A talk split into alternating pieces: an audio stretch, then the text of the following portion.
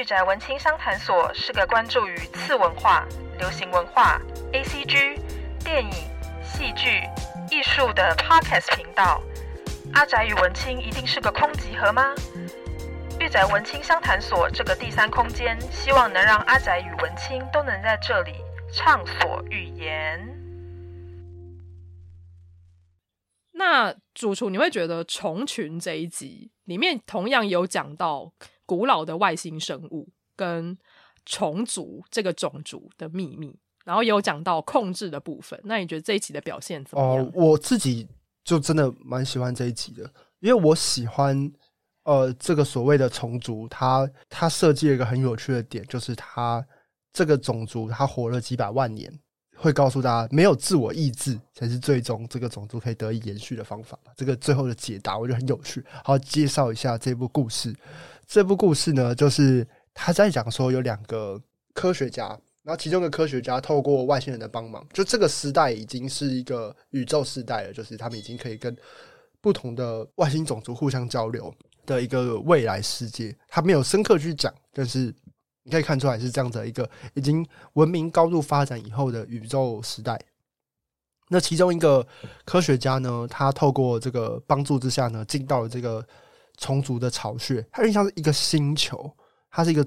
崭新的一个就像结构这样子。那就是你就想象在宇宙中有一个巢的虫的巢穴，那叫什么？星际争霸那种感觉。嗯、哦，对，星际争霸里面有虫族，然后他们。进到这，对对对对对，那虫族就会像，为什么称之为它虫族呢？就是他们的呃模式或者他们的样态都很像我们地球上认知的虫嘛，就是像蚂蚁一样，他们有工蚁后，有工蚁，然后有兵蚁这样子类似的结构的的层级的形式。那他们整个的生活模式或是种族的繁衍的方式，就是为了让整个这个族群越来越。安定，然后不停的繁衍下去。那他们在宇宙中有一个这样子的一个群体，那他们就在研究这个这个种群的。其中一个科学家呢，是长期在里面已经做研究，然后活在这个里面，然后他已经跟这些这些虫族就是变得很要好，因为他也可以在那边就是生活了很多年这样子。然后另外一个人是从地球派来，希望把这个东西带回去，然后让人类可以控制这个。种族之后拥有一个就是无尽的，他们因为他们这个种族很有趣，是他们有自产，他们有能力自产自销，然后有兵役，有什么的，就是他们如果可以控制人类，如果可以控制这个虫群的话，人类就可以就是比如说拥有呃稳定的食物来源、稳定的能源、稳定的武器之类的，就很容易就是让文明更进步嘛。所以他们希望就是去夺得这个技术。然后让人类带回去培养这个虫群，对，那就是故事的开头。那后面呢，我就直接稍微讲一下结尾。但他大家还是可以直接看这个故事了。就是他们在这个过程中呢，就是两个人就在这个里面，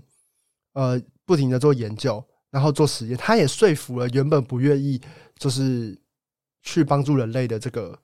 里面的科学家，他说服他说，对整个这个巢穴并没有影响，我只是要带一个个体走回去研究，如果他知道怎么去训练它，我们带一些个体走，带一些幼体回去，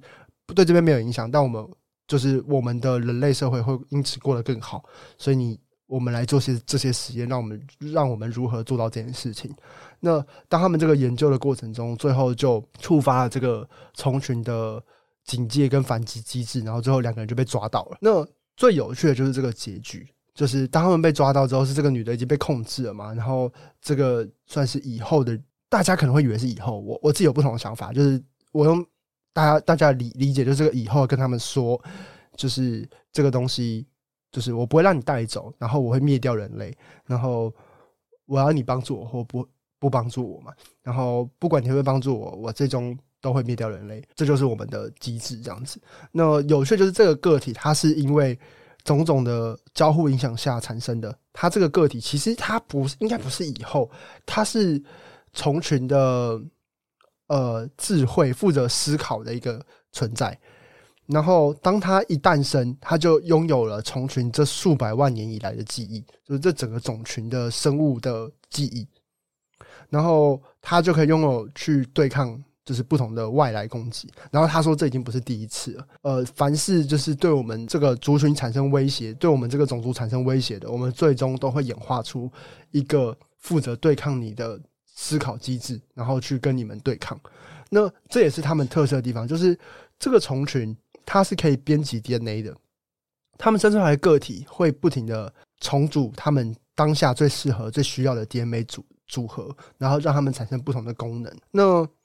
这个模式会让我想到，像病毒，病毒这个东西，它就是会有字体的不停的复制嘛，逻辑上应该是一样，就是它它在不停复制的过程中，就会出现一些变异个体，而它会利用。环境之间交互影响产生的荷尔蒙，去改变它这个种群要生出哪个新的 DNA 组合，去面对外境外界环境的变化。而在他们操作这个实验的过程中，就触发了这个机制。然后这个机制的导向就是会产生一个拥有个聪明的个体。那这个聪明的个体最后就会领导这个虫族进行反击。那这是他们数百万年来一直以来会有机制。当他们不需要去反击的时候，没有外在威胁，他们就会把智慧去淘汰掉。然后所谓的思考这件事情，对他们整个种族的存续并没有意义。他们只需要不停的繁衍。但是当他需要面对外敌的时候，他就会产生出智慧。所以人类一直以来都有智慧，或许就是人类这个种群。无法发展的原因，对这个虫族而言，就他对这个科学家而言，他也是对，他也觉得产人类是没有必要的有智慧，或者另外一个说法，你也可以认为是，当他反映出智慧这件事，是为了对抗人类，因为他知道他的目标现在是什么，所以才会产生出负责对应的思考模式。如果他今天对应的是其他种族，他可能需要。发展出来的的强化出来的东西是不一样的。哦，所以你觉得虫群就是虫族，他们他们是有一个有智慧的个体为首，然后去领导底下的虫群，然后才有办法繁衍至今吗？我觉得不需要，它就是一套机制，就是说，它过往它活了几百万年前，几百万年，它不需要智慧这个东西，它不需要领导，它就可以自行的繁衍的很好，它的个体之间就可以很和谐，蚂蚁不会吵架。嗯因为他们只要反，他们只要在规则底下好好的行进，每个人忠于自己的工作跟职守，整个族群就可以不停的扩大跟繁衍。它是这个系统，它是一个很合理的生物机制。对对对，然后它只要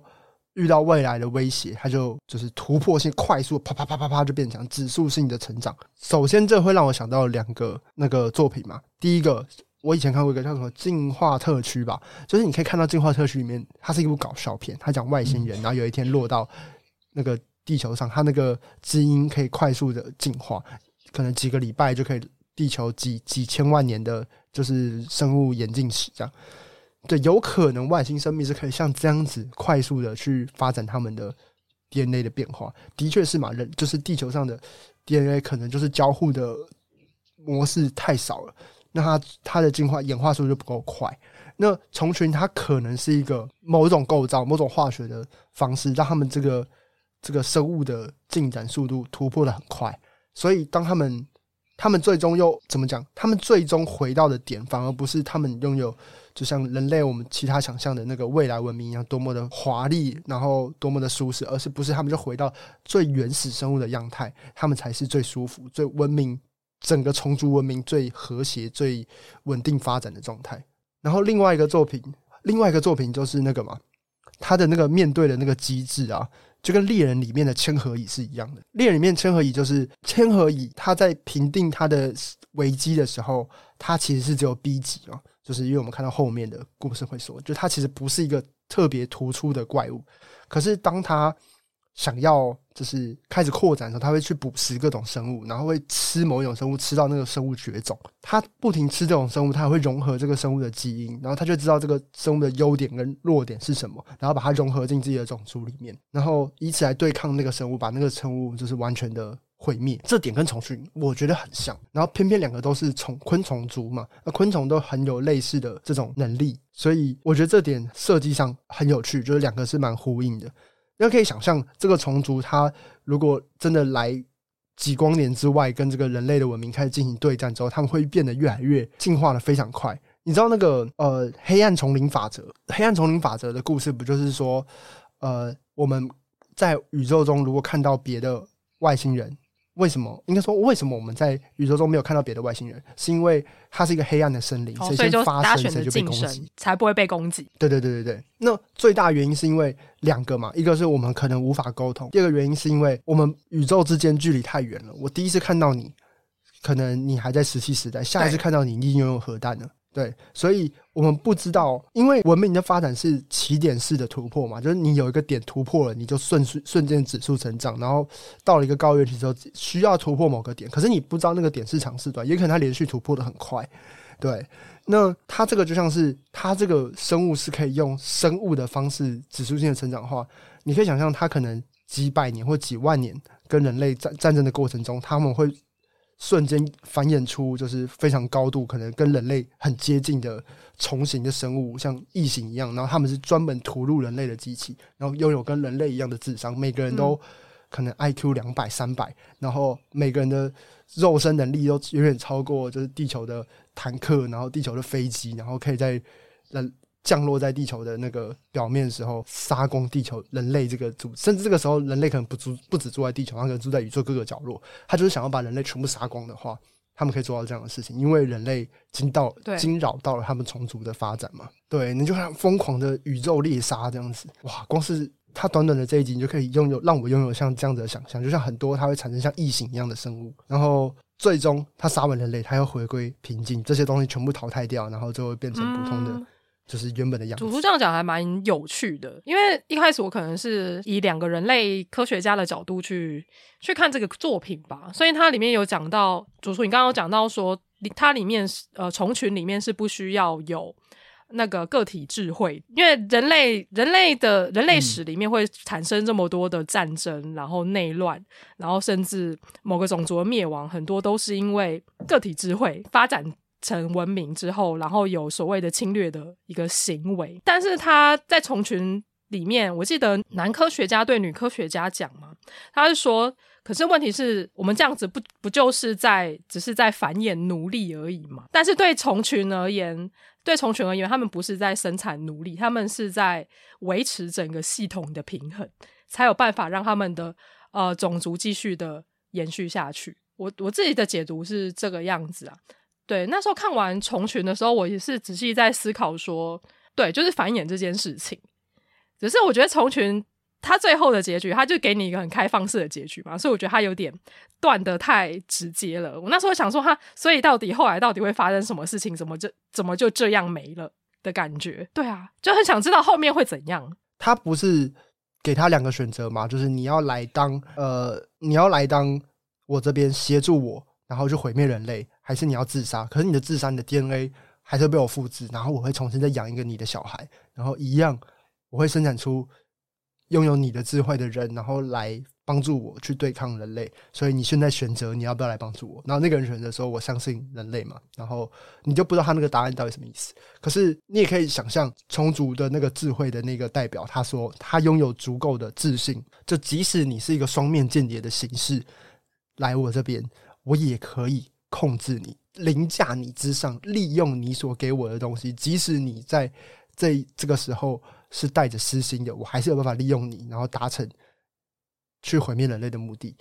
他其实他的毁灭，终究就是把人类变成这个虫群的一部分嘛，吞噬你们的一切，让你们成为这个这个全部种群里面的其中一些小小兵役、小工役这样。所以它断在这个地方，我是觉得还蛮巧妙的。最后的结局就是开放式结局，可以让大家自己去猜想后来到底会发生什么事情。我觉得一部分也像那个那个哪一个？你有看那个 Magi 魔魔 Magi 是什么？魔气少年啊！我我有看一我有看一点点，我没有全部看完。嗯，OK，魔奇少年的故事不就是他们在选王，然后王之间有不同的想法嘛，然后就有不同的政治体系之间的对抗嘛，然后其中一个他们就提到一个点说，我要实行，就所有人的想法最终都要一致，因为只要有人的地方就会产生旗舰，有旗舰就会分类，分类最终就会导致抗争，抗争最后就会有战争，战争就会有悲剧。那要避免这一切的产生，我们就应该要统一思想，就是车同文，书同轨嘛。在人类在人类的观点而言，就是一个就是有点我们现在看到了共产跟社社会主义底下的政权。但这个这个模式其实就更接近虫群他们的模式，就是我们每个人恪守自己的本分，然后就可以让整体的文明往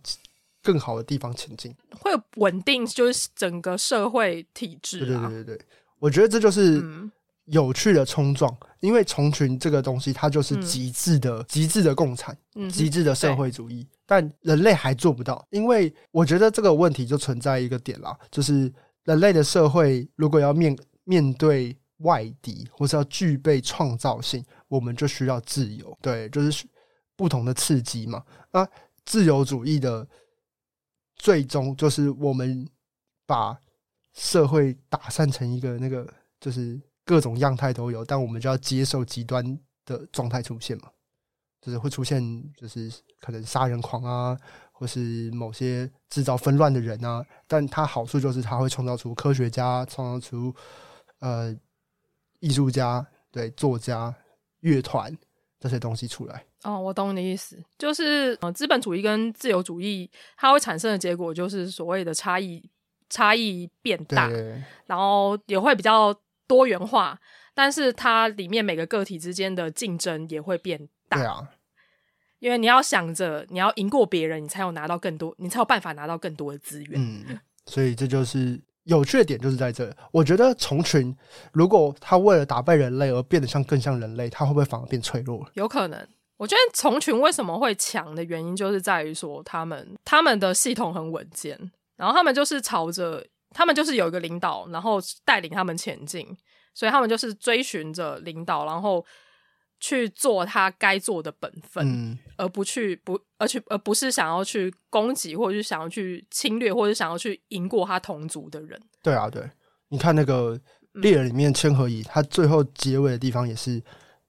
就是最后他变得太像人，太拥有人性，然后才导致他的脆弱。啊，就是导致他变。当他不像人的时候，他是最强的。可是当他越来越像人，他觉得他自己越来越完整。可是最后却导致他就是输了嘛？对啊，倒是真的。嗯，然后人类也有人类的恶意，就是在千和蚁里面的表现。我觉得这个很呼应这一个篇章啊，所以大家可以多看一下。大家可以多去看猎人，谁谁没看过富坚义博？谁没看过猎人的推特一直在偷，一直在偷偷塞他的进度。最近很好笑，最近他在疯狂的成为一个刚会使用推特的阿北。那时候大家不是一开始在那边吵说这这这个真的是他吗？然后后来大家还是就相信哦，那真的是富坚义博，然后他就疯狂的在他的推特上面。然后就是不断的丢图，就是丢什么，他画了一棵树啊，然后他画了第几页啊。我觉得他已经变成了一种流量密码，你知道吗？因为我昨天去看他的推特，哇塞，他他第一则推文的爱心就是夸张的高诶、对啊，我记得好像有，我忘记好像有多少爱心，几十万还几百万的爱心吗？然后那时候看到我整个就傻眼呢、欸。我想说，哇哇，这完全就是就就。就明明是个推特新手，然后但是就是虏获大家的目光哎，而且还还冲上那个推特的趋势。他现在是最多的漫画，大家都在等他回来。对，大家都是他现在对啊，大家都超期待，而且大家都很呵护他的那个那个创作之心，就跟他说就是疯狂的鼓励他，很棒，然后都不会骂他。之前都会说什么 富坚，你最好给我起来画这些，没有没有，现在都要呵护他那个幼小的创作火苗。你好棒！你一定画得完！加油！我们我们等你四年，我们爱你。在四年，对。然后明明大家前几年都在疯狂的骂富坚，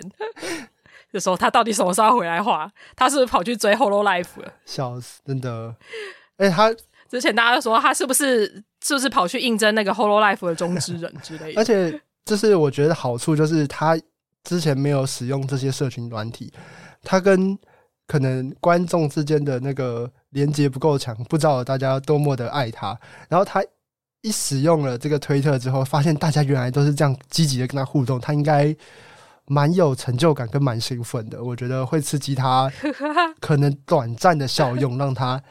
有一阵子可以好好创作，找到新的那个动力的来源。哇，对啊，你看那个感谢的正权哥，他应该他应该超感动的吧？想说哇，这他说我我挥拳挥了挥了两年。两年还是三年，他终于回来画了。他成为空手道大师，他每天都挥拳一千一千下，欸，对，现在加码到一万了，富坚应该要感到很开心吧？哇，他搞不好到时候都变超强。对啊，他的衣服就从一开始就是完好无缺，到挥一万下的时候就已经变得有点破破烂烂的，太太好笑了。这太感动了！那话题就回到《爱死机器人》的第三季，我来跟大家分享说，呃，九集里面我最喜欢的一集，呃，就是吉巴罗。呃，这一集呢，网络上面还蛮多影评可以去看一下的。一开始吉巴罗这一集呢，大家应该可以在《爱死机器人》的呃首发的预告里面就可以看到。呃，有一个穿着着民俗服饰的女生在跳舞。这一集还蛮特别的一个原因是，就是在呃《爱死机器人》的所有的集数里面，大部分的集数都是比较偏向，例如说呃比较科幻啊，或者是有讲到古神啊，然后讲到克苏鲁文，或是一些比较现代的风格。但是吉巴罗比较特别的是，它整体的风格是偏向民俗风的。这个美术风格在呃所有的集数里面算是蛮独树一帜的呃呈现。呃，这集的导演呢叫做呃 Alberto Mielgo。对，如果我西班牙文发音不好的话，就是请再纠正我，因为我西班牙文只有修一个学期而已。对，这个导演呢，他同时也有指导过第一季的《目击者》，所以大家应该可以在这两集里面看到他的呃美术风格是非常相似的。它里面的角色的形象啊，然后还有它整体的运镜，然后跟色彩都是非常相似的。例如说，它里面的人物是偏向呃写实的人物，还有几乎假以乱真的呃背景，然后跟它里面的美术的风格啊，然后甚至用有一点，我觉得是有点像胶卷风，然后杂讯很多的一个画面，然后去做呈现。我觉得这个都可以展现出这个。动画制作团队它的特色，所以我自己一开始在看预告的时候，我就对呃吉巴罗这一集呢还蛮期待的。嗯，一开始我先跟大家分享一下说，呃吉巴罗他的故事剧情好了，他的故事还蛮简单的，他就是在讲说有一个中古世纪的骑士团呢，呃，他们来到了一个深山之中，他们在深山里面呢的湖泊里面看到了一个跳舞的女子，呃，这个女子呢，她其实是。呃，Siren，也就是海妖。这个海妖呢，他会用他的歌声，然后诱引呃听到他声音的呃男人们跳舞。这个骑士团呢，看到这个海妖身上穿的衣服就是披满了金银珠宝，就是非常的兴奋。然后他们就是发了狂似的想要接近海妖。然后海妖呢，他一开口呢，这群男人就听到他的声音，就开始自相残杀。然后最后整个骑士团全灭，唯一。活下来的就只有一个耳聋的龙骑士，因为他听不到声音，所以他自然没有办法对海妖的声音产生共鸣。但是呢，海妖呢，他也意识到了，竟然有一个人类的男子不会受到他的声音影响，所以他也呃对这个人类男子产生了兴趣。故事呢，中后段就可以看到海妖他好像对那个男子，对那个耳聋的骑士产生了好感，他就想要接近他。最后，他们两个在瀑布上面就是拥吻，却没有想到说那个骑士他其实他并不是真正的喜欢海妖，他最后用一个头锤就是锤晕了海妖，并且用以极其残暴的方式将他身上所有的金银珠宝，还有包含到他的金属面具，全部都把它夺走，并且把它装到一个袋子里面，准备要逃离这个地方。他那时候看到海妖呢，就想说他已经没有利用价值了，就把它丢下瀑布。没有想到海妖他并没有死亡。他的血染红了整个湖泊。那个骑士呢，耳聋的骑士呢，他看到了湖泊里面，他看到了湖泊里面的血，然后他突然发现说，他的耳聋治好了，他听得到声音了。他一则以，他说他一则以喜，一则以忧。他忧的地方就在于说，那个海妖的声音就有办法影响到他了。最后，故事的结局是。令人感到有一点难过的结局。那位龙骑士呢，虽然听得到声音，他同时也中了海妖的呃歌声影响，然后他最后发了狂似的跳舞，最后死在湖泊底下。所以呢，我会觉得说吉巴罗这一集，他就是一个嗯蛮典型的 toxic relationship，就是有毒的恋爱关系的一个故事。就从呃画面。美术风格来讲，我自己非常喜欢这个导演跟这个动画团队他的制作，我觉得很棒，因为它里面有呃非常强烈的艺术风格，你可以从这个画面马上就可以看得到这个风格是什么样子的。而且我自己非常喜欢里面的服饰，就是无论是海妖身上的呃民族服饰。或者是那些骑士团他们身穿的中古世纪的骑士盔甲，我觉得都非常的特别，而且而且做的都非常的精细，所以我很喜欢吉巴罗的美术。然后它的剧情而言呢，剧情而言其实还蛮简单的。我觉得比较特别的一点是，呃，吉巴罗他这一集十七分钟的故事剧情，它有非常明显的起承转合，它可以用十七分钟讲完一个呃故事，我觉得很棒。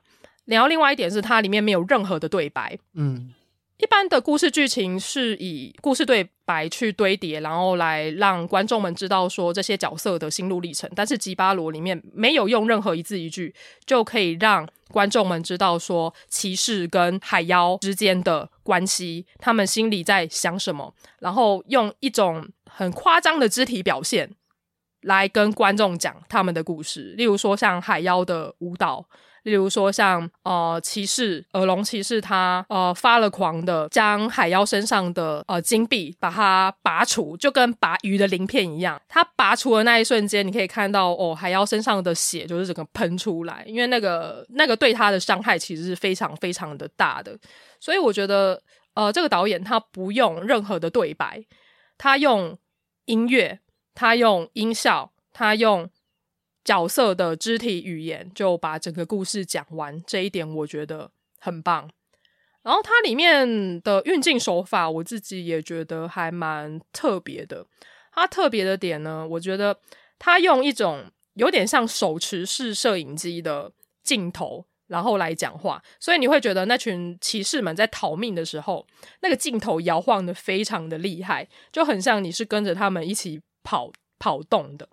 所以你可以感觉到他们是那种很仓皇逃命的一个状态，所以我觉得他镜头语言运用得非常的好。然后他的分镜，例如说像海妖在呃水面上面，他的头浮出来，他的眼神，然后还有包含到水面之下，就是骑士他呃最后那个耳龙骑士他中了海妖的声音，然后他。从水面下慢慢的沉到海底面的那一段呢，我觉得它的运镜也运得非常的好，因为它里面有讲到的呃爱情的关系呢，它讲的还蛮直白的啦，因为感觉上就可以知道说那个海妖他付出了他的真心，但是骑士那个耳龙骑士他就只是贪图他的身上的金银财宝而已，因为海妖他看到了那个耳龙骑士他异于常人，他特别的地方，但是。当那个耳龙骑士他那个特别的地方变得跟一般的人一样的时候呢，他最后面对到的结局就是死亡。他就跟那群沉在海底面为了女妖的金银财宝而死亡的那一群人是一模一样的。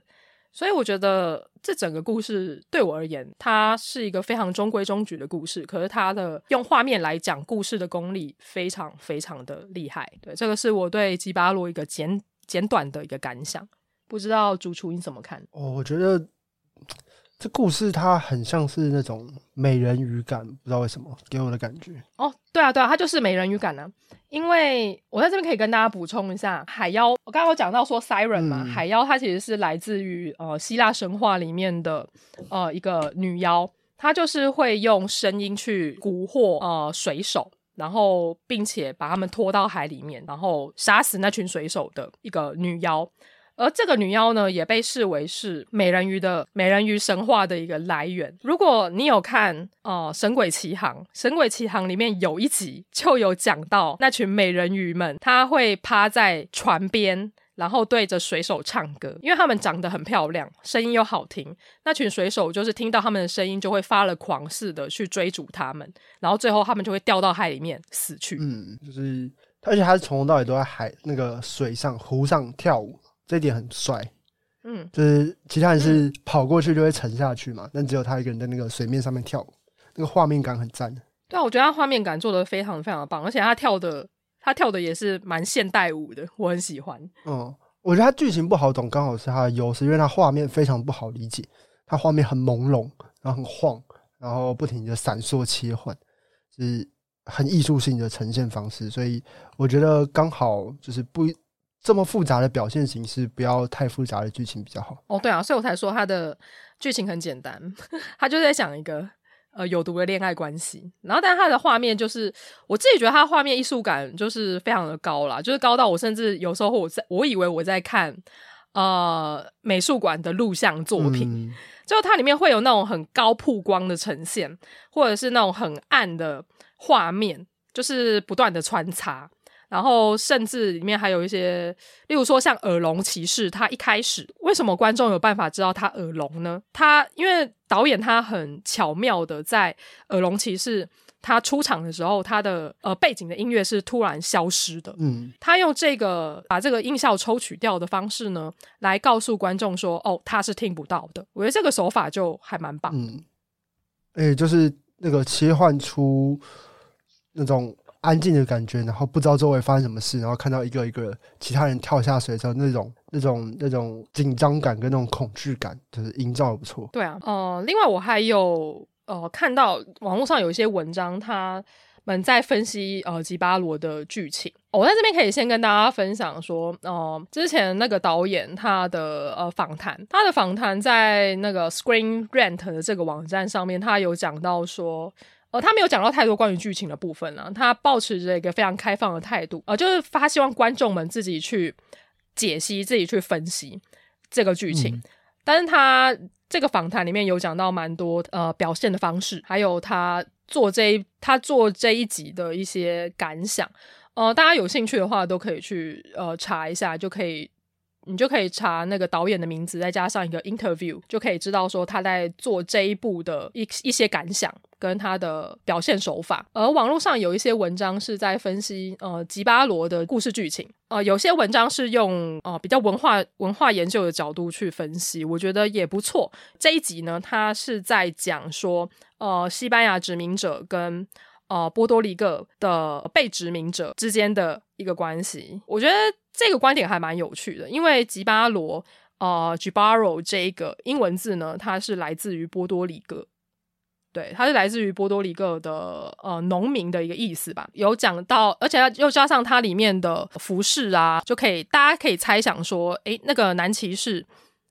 这个骑士团呢，应该是来自于西班牙。然后那个女妖呢，她可能是代表着波多黎各的呃被殖民的人民，因为殖民者他们来到了一个陌生的土地嘛，他们第一个来到陌生土地，一定都是先看当地的资源，所以他看到这个土地上面有这么多的天然资源。然后甚至还有金银矿等等的，他们当然会喜出望外，想要去他他们当然就是想要去掠取这些资源，然后就将这个资源呃吃干抹净之后呢离开。所以我觉得这些文化呃用文化研究的角度来看《爱死机器人》的吉巴罗这一集，我觉得也蛮不错的。因为如果将这个这两个角色，就是耳聋骑士，然后跟海妖，把它视作是。呃，殖民者跟被殖民者之间的呃关系，我觉得也蛮有趣的。嗯，一部分它就是很像那种玛雅文化的那种穿着造型。嗯，对。然后呃，在这种殖民的过程中，也是蛮多这些军队啊什么的会被一些当地原有的疾病啊之类的风土水土不服嘛，然后造成军队的伤亡。嗯，对。而且其实。嗯、像西班牙在殖民，例如说像中南美洲的这些国家的时候呢，他们一开始来到这些陌生的土地，这些呃居住在中南美洲的这些原住民们，他们看到西班牙人的时候，他们一开始会认为说他们看到了是来自于呃另一个国度的人，因为因为他们看到白皮肤的人种嘛，他们就一开始会误以为说哦，他们是来自于。呃，天国的人，他们是像天使一样的人，他们会对他们呃抱持着一种敬意跟善心，却没有想到说对方来到我们家的土地，其实是为了我们家土地的钱财。这个关系，我们就可以回推到吉巴罗这一集，女妖一开始看到耳聋骑士的那种特别的感觉，她对他付出了真心，但是却没有想到对方看到他是寄予他身上的金银珠宝。所以我觉得这一个分析点而言，我自己是还蛮喜欢的。嗯，不过这个当然也有些人会觉得是蓝色窗帘的部分啦。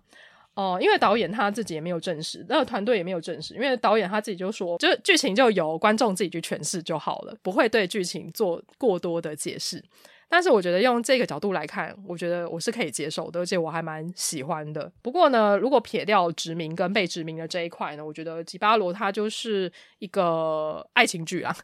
所以我知道我身旁有蛮多男性的朋友看不太懂这一集到底在干嘛，或者是他们不太喜欢这一集。可是呢，我觉得呢这一集呢，它也是让我对。这个导演，呃，又给他一个很棒的评价的一集，因为他用十七分钟就讲完一个非常完整的故事，而且用一个非常艺术性的手法，用一个非常棒的一个运镜把这个故事讲完，所以我自己还蛮喜欢的。我觉得运镜非常的厉害，因为其实动画要做这样子反而不好做吧？我不知道哎。因为嗯，一开始我看还以为他们都是那个，我以为是真的演员，因为我觉得他他的那个质感做的好细致哦，就是细致到我会误以为他们是真人。哦，对啊。就跟那个上一个一样啊，上一个那个目击者一样，也很像真人。然后他也用一个那个会蜘蛛人新宇宙一样，就是他们会有那很多色彩，然后喷来喷去的那个效果。哦，对对对对对对，没错，他是用一种呃极其拟真的方式来讲一个神话故事，嗯、蛮喜欢的。就是以他的对啊艺术性而言。呈现出不一样的新体验。嗯，对啊，我自己也还蛮期待说这个导演他接下来的一些作品。不过主厨，你你对于这个剧情应该是觉得还好，对不对？呃，我觉得他看的时候就是会不太舒服，不太舒服，很晕啊，很晃。哦，对啊，是蛮晃的啦。但我觉得他就是故意要创造这种体验。对啊，他就是要创造一种感觉，不是稳定的状态，很舒服的、很稳定的一个状态。对，这。这你就可以感觉到，它是任何一幕，它都是有先想好的，它是有个概念在的。嗯，我相信。我说明明是动画，但是还是做的很朦胧，然后很失焦，感觉就是超脱了动画的表现的方式。因为动画就是一个很干净的素材嘛，但是它把它拍的很像是用手持摄影机拍出来的感觉，对，但又可以对。就是很受控制的掌握画面里所有的东西。对，我觉得这才是它特别的地方吧。很多人会为什么会嗯、呃、很推崇呃吉巴罗这一集的一个原因。就那时候看到预告的时候，我就还蛮期待这一集的。就除了预告，它的背景音乐竟然是给爱丽丝，就是台湾台湾人非常熟悉的垃圾车音乐，他竟然可以可以把它改编的非常的磅礴史诗。我觉得这一点真的很厉害。他的预告就有讲到《吉巴罗》里面的一些片段嘛，所以那时候我就非常期待这一集。呃，当然看完之后，我自己非常的喜欢啦。呃，我自己跟其他朋友讨论，我这九集里面，我第一名我会投给《插进旅行》，然后第二名呢，我会投给呃《吉巴罗》，第三名呢，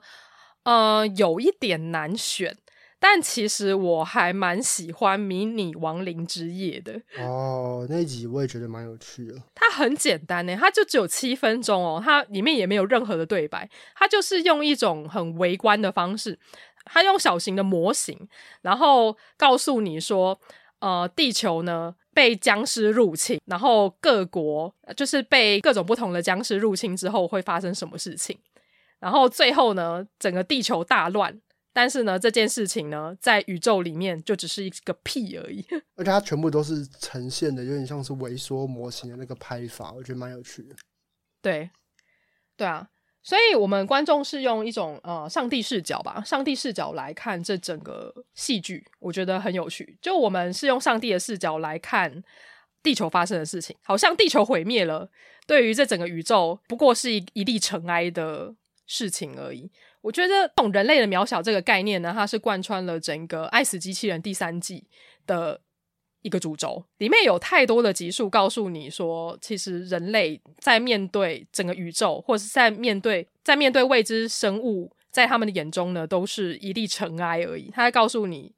人类的存在其实很渺小，所以不要太过自大。我觉得他重点是他开场只是一个，就是两个在坟墓墓地性爱的人，在坟墓打炮的的一对情侣，诱发了这个僵尸大爆发，一个黑魔法。我不知道有这个黑魔法，欸，你有听过吗？很经典的那个僵尸的概念呢，欸，因为现在僵尸都是什么病毒爆发、真菌啊什么的，可是其实僵尸最早以前是这种黑魔法，就是最早以前僵尸爆发，他们设定像都是黑魔法。原来是这样吗？对啊，就是什么，比如说他们诅咒神啊，或是呃海地的巫术啊什么之类的。然后大概是非常近的时间才开始出现什么生生物浩劫啊、基因病毒啊这些东西。哦，原来如此。在中国的民间的谣传就是什么黑猫跳过棺材啊，然后里面的棺材里面放了尸体就会变成僵尸。嗯，对对对，对，也是一种神秘的传说，也是一种黑魔法。对，就早期的设定是这样。对啊，它回归最早期的设定，蛮、啊、有趣的。我觉得《迷你王银之夜》是一个有点讽刺，然后又又还蛮好吸收的一个作品，所以我自己也蛮喜欢的。然后，嗯，其实我们刚刚已经聊过了很多集、很多集数了啦。有几集没有讲到，我觉得就可以留给嗯宅青们自己去看。例如说像梅森的老鼠啊，还有那个杀戮小队开杀哦，这两部作品其实也都还蛮有趣。这边可以稍微提一下，杀戮小队开杀的导演呢，吕银荣呢是呃功夫熊猫的、呃、导演，然后另外呢，他也有导哦、前几季的哦、例如说像是第二季的长生与新生。就还蛮精彩的，就是上一集我跟主厨也有聊到的《长生与新生》这一集可以聊的东西还蛮多的。嗯、不过呢，在第三季的呃杀戮小队开杀，它其实就还蛮简单的一个剧情啊。它描写美国美国大兵如何去呃杀死一生化熊，它里面就把例如说几十年前看到那种蓝波啊、第一滴血的那种硬汉风格强塞到呃这一集里面，就看这一群硬汉们。呃，他们明明就是很 tough，然后很强壮，但是他们看到这个生化熊呢，也会呃展现出那种很脆弱的一面，甚至我会觉得会有一点有点女性化的一面，我觉得还蛮有趣的。呃，这个导演的作品我自己也还蛮喜欢的。然后另外梅森的老鼠，它故事剧情也很简单，他在讲鼠疫，对，就农民梅森。他因为为了要呃杀掉他仓库里面的老鼠，所以他就买了一个杀戮机器人。然后这些杀戮机器人呢，就会去他的仓库里面去杀掉这些进化过的老鼠。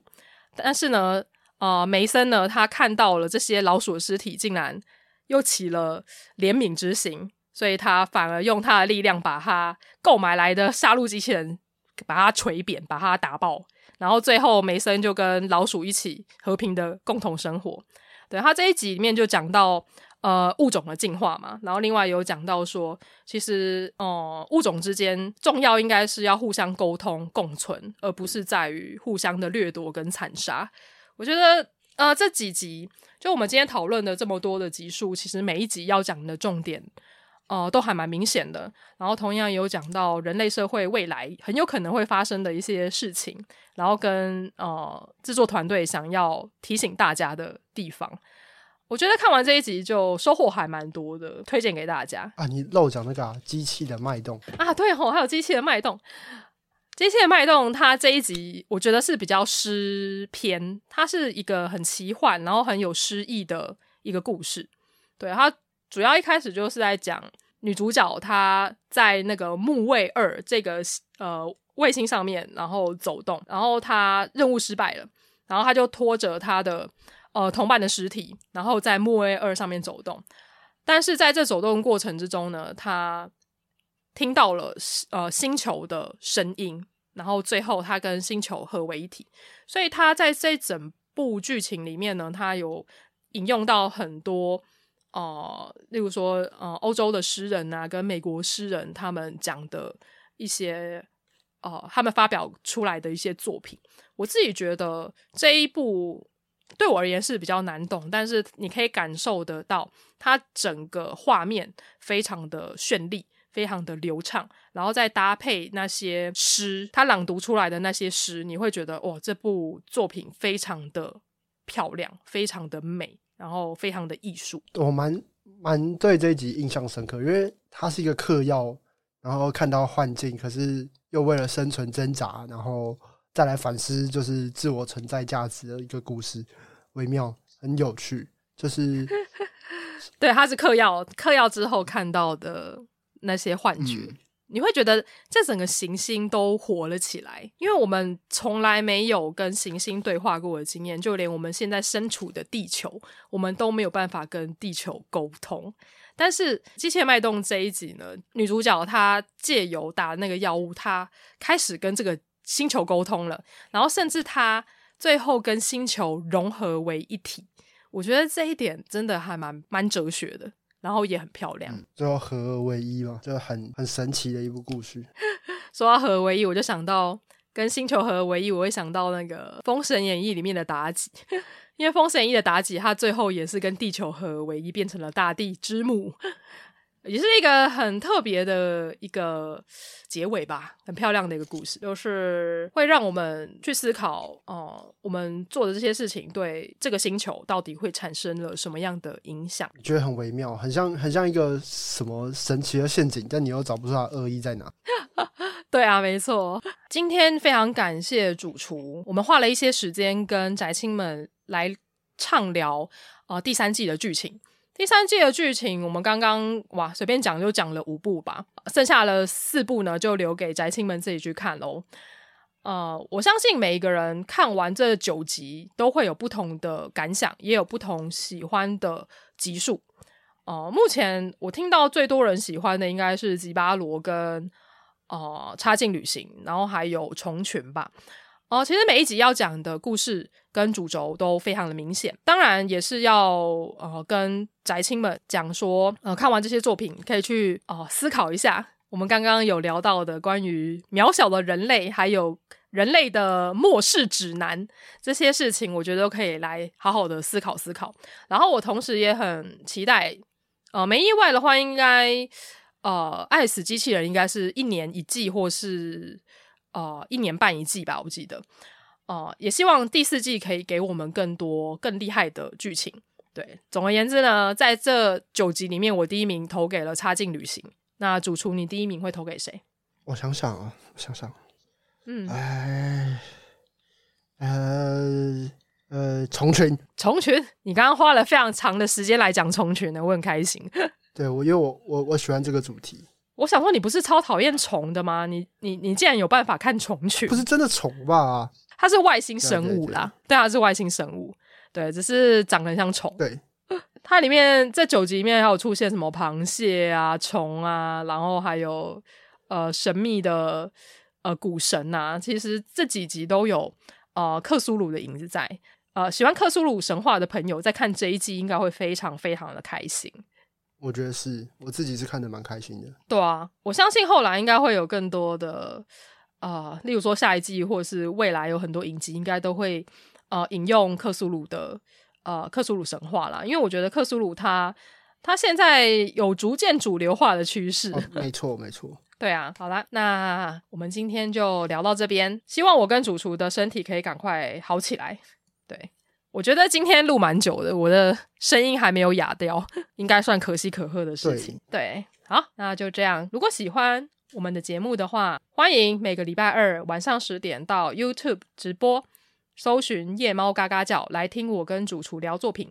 然后另外也可以到玉宅文青商谈所，还有夜猫子点心部的社群，以及 Apple Podcast，然后 First Story、KKBox。帮我们按个关注追随，就不会错过我们的更新喽。那我们下一集再见喽，拜拜，拜拜。